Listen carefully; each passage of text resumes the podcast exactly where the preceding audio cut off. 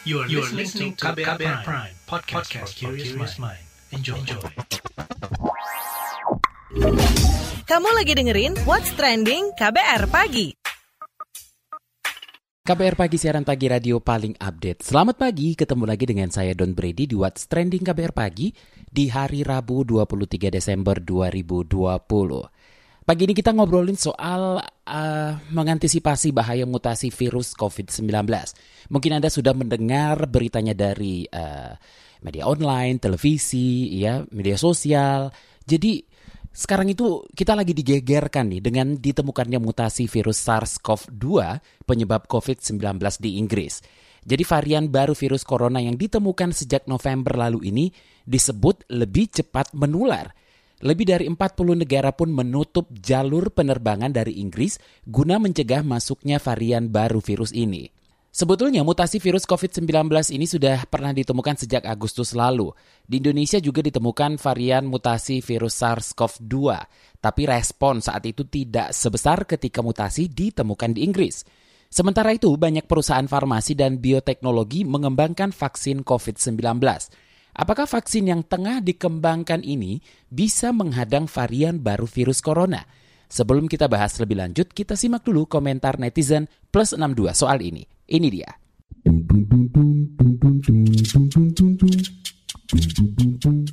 Pertama, akun @lidiawati Novi bilang, otoritas kesehatan di negara Inggris laporkan mutasi genetik baru. Virus corona jadi lebih menular. Akun Ed Akulah Nadia bilang, mutasi dari virus corona ini juga menimbulkan kekhawatiran akan efektivitas vaksin corona dalam menangkal COVID-19 yang sudah mengurung dunia selama hampir setahun. Lanjut akun Ed Kalap underscore Corona bilang, emang virus yang satu ini memiliki intelijensi tinggi dari manusia. Manusia baru pelepotan cari vaksin, dia sudah mutasi. Artinya, vaksin sudah jadi kadaluarsa. Akun Ed Jessica VJ bilang, virus corona sudah bermutasi dan Inggris lockdown lagi. Bagaimana dengan negeri ini? Ketika sedang bergembira menyambut vaksin, kita juga seolah ditampar dengan kenyataan lain mengenai mutasi COVID-19. Kalau akun at Iqbal underscore bilang belum beres yang lama, yang baru muncul lagi. Pemerintah harus belajar dari pengalaman, jangan sampai terulang kembali. Sedangkan akun at Gilang Kukuh bilang, bangsa lain bahasnya sudah sampai mutasi dan variasi baru virus corona, mulai membatasi keluar masuk Inggris. Bangsa ini masih aja bahas corona itu bener apa enggak lah. Sakit ini itu kalau ke rumah sakit takut di covid kan lah. Bahas rapid test pakai bumbu cireng goreng lah. Beda emang. Yang terakhir akun at dokter underscore koko 28 bilang Banyak yang bilang mutasi baru virus corona sudah mencapai ratusan. Karenanya saya sampai berpikir Pada titik ini manusia tidak boleh egois. Kita perlu menyadari bahwa Perlawanan oleh virus ini mungkin saja Gegara perilaku kita sendiri Kita yang rakus dan tak seimbang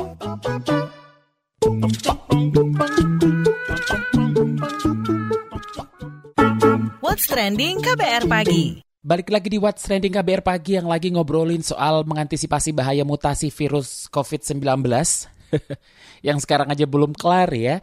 Ini ada lagi nih bahaya mutasi virus COVID-19. Well, temuan virus COVID-19 yang bermutasi di Inggris ini memunculkan was-was dan kekhawatiran global pastinya mengingat sejumlah ilmuwan menyebut varian baru virus corona ini memiliki karakteristik lebih cepat menular. Bagaimana antisipasi pemerintah?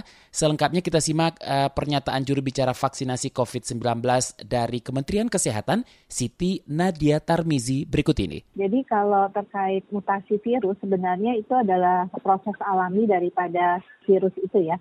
Karena virus itu adalah mikroorganisme yang paling gampang bermutasi seperti itu. Dan karena perilaku normal daripada virus ini adalah melakukan mutasi, oleh sebab itu sejak awal daripada kita mengalami SARS yang pertama itu dunia tuh sudah membuat suatu bank di mana setiap negara itu melaporkan jenis-jenis mutasi-mutasi virus yang ditemui. Jadi berbagai macam jenis virus sebenarnya sudah dilaporkan terkait tentunya surveillance daripada virus ini. Nah, sampai sekarang sebenarnya terkait mutasi SARS-CoV-2 ini kita belum menemukan cukup bukti ya untuk mengatakan apakah mutasi ini sendiri membuat virus tadi lebih mudah menyebar atau kemudian tingkat penularannya menjadi meningkat sehingga menyebabkan orang sakit itu menjadi lebih parah. Kita masih membutuhkan kajian-kajian lebih lanjut karena ya memang kita sangat terbatas ya Mas Rizky terhadap informasi terkait virus ini sendiri. Tetapi kalau kita ketahui bahwa mutasi yang terjadi pada virus itu biasanya adalah mutasi protein yang sifatnya minor. Jadi tidak terlalu berpengaruh sebenarnya terhadap vaksin-vaksin yang saat ini kita kembangkan. Artinya efikasi daripada vaksin sampai saat ini ini masih cukup poten tentunya untuk menghadapi virus-virus dan juga kemungkinan mutasi-mutasi yang terjadi pada virus ini. Nah, sementara itu banyak negara sudah bereaksi dengan menutup masuknya pendatang dari Inggris guna mencegah masuknya mutasi virus COVID-19. Bagaimana mestinya mengantisipasi penyebaran varian ini? Kita akan ngobrol dengan penasihat senior untuk Direktur Jenderal WHO Dia Satyani Saminarsi. Bu Dia, saat ini terjadi mutasi virus COVID-19 di Inggris yang penyebarannya diperkirakan 70% lebih cepat. Bagaimana pengaruh terhadap penanganan pandeminya? Apa saja hal yang perlu diwaspadai terkait hal ini? Saya rasa sebenarnya fundamentalnya sama. Jadi tetap kita membatasi keluar rumah atau nggak boleh berdekatan, berkerumun, harus terus pakai masker, kemudian harus rajin cuci tangan, itu tetap. Tapi sekarang dengan tambahan mutasi ini, itu menjadi kita harus ekstra. Kan kemarin kita kayaknya, oh kalau saya keluar rumah udah nggak apa-apa tuh gitu kan. Nah mungkin sekarang jadi kita harus kembali menghitung di sana nih ya di Inggris ini makanya sekarang ada lockdown di beberapa tempat di Inggris tuh lockdown tier 4 yang benar-benar orang nggak boleh keluar.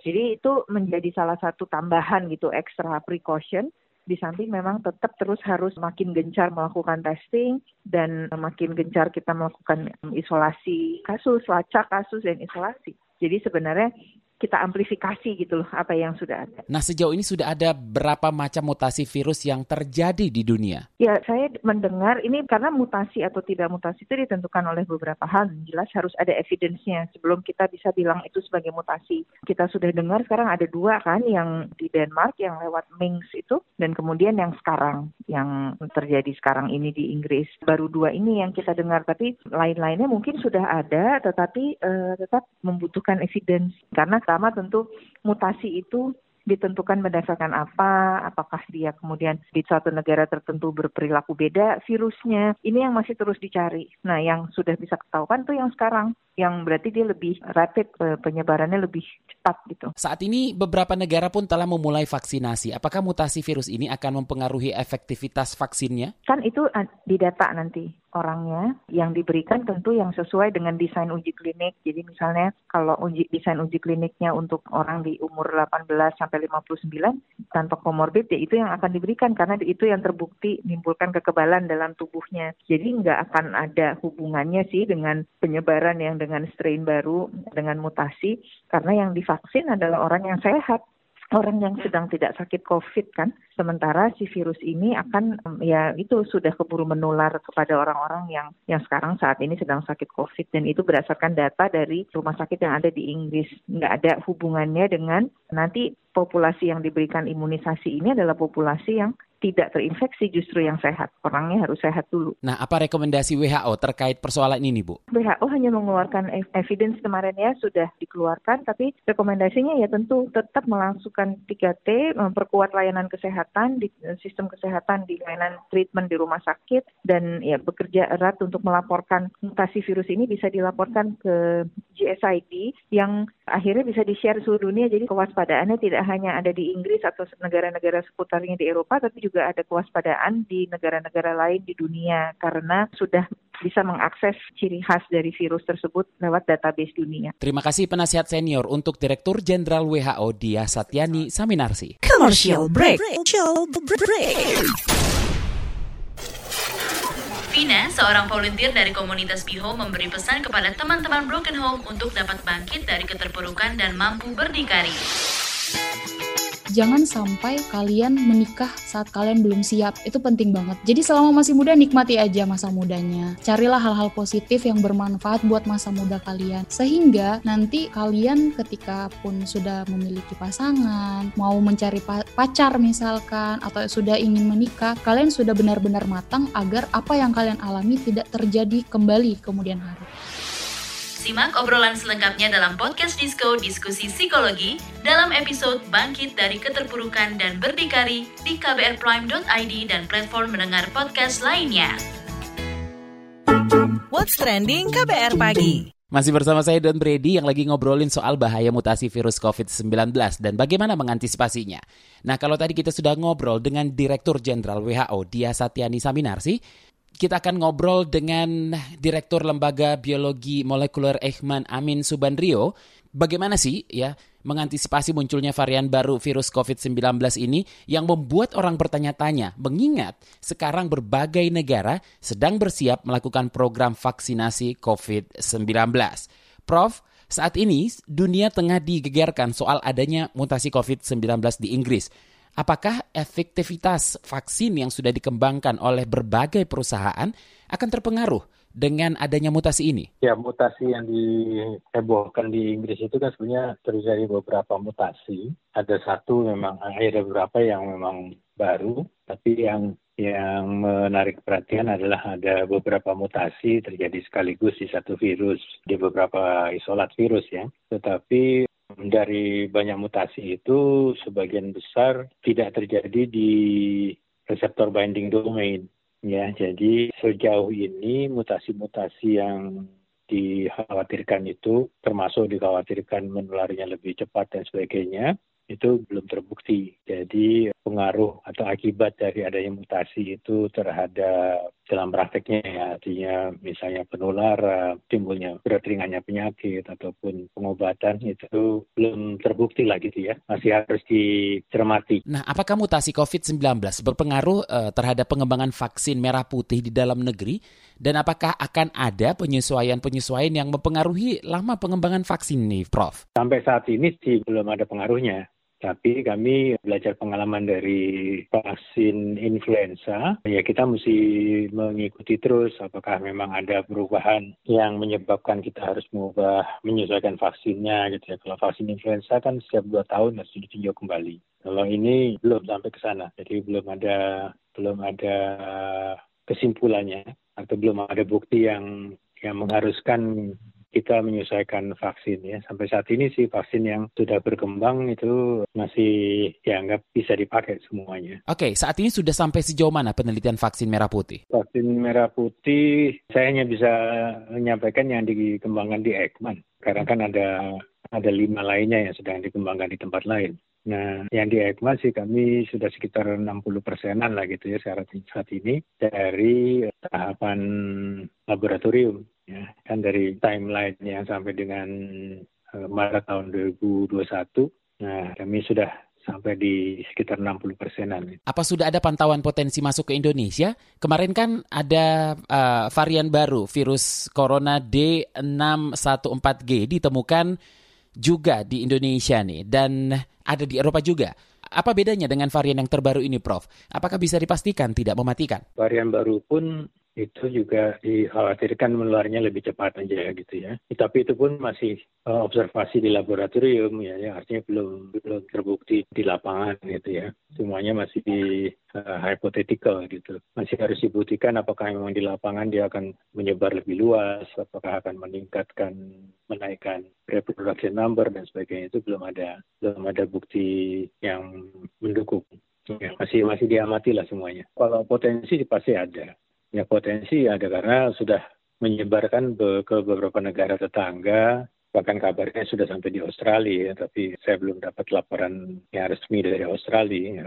hanya kabarnya sudah sudah cukup jauh. Tapi itu penyebaran itu kemungkinan lebih banyak karena perjalanan pergerakan manusia aja. Bukan karena virusnya. Jadi seperti kita baca dari kemarin kan beberapa negara di Eropa mulai melarang perjalanan atau penerbangan juga dari Inggris kan.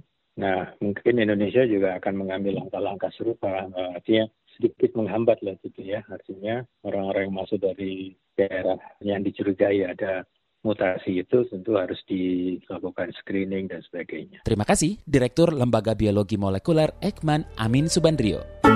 What's Trending KBR Pagi. Demikian KBR Pagi hari ini. Jika Anda tertinggal siaran ini, Anda kembali bisa menyimaknya di podcast What's Trending yang ada di kbrprime.id, di Spotify, atau di aplikasi mendengarkan podcast lainnya.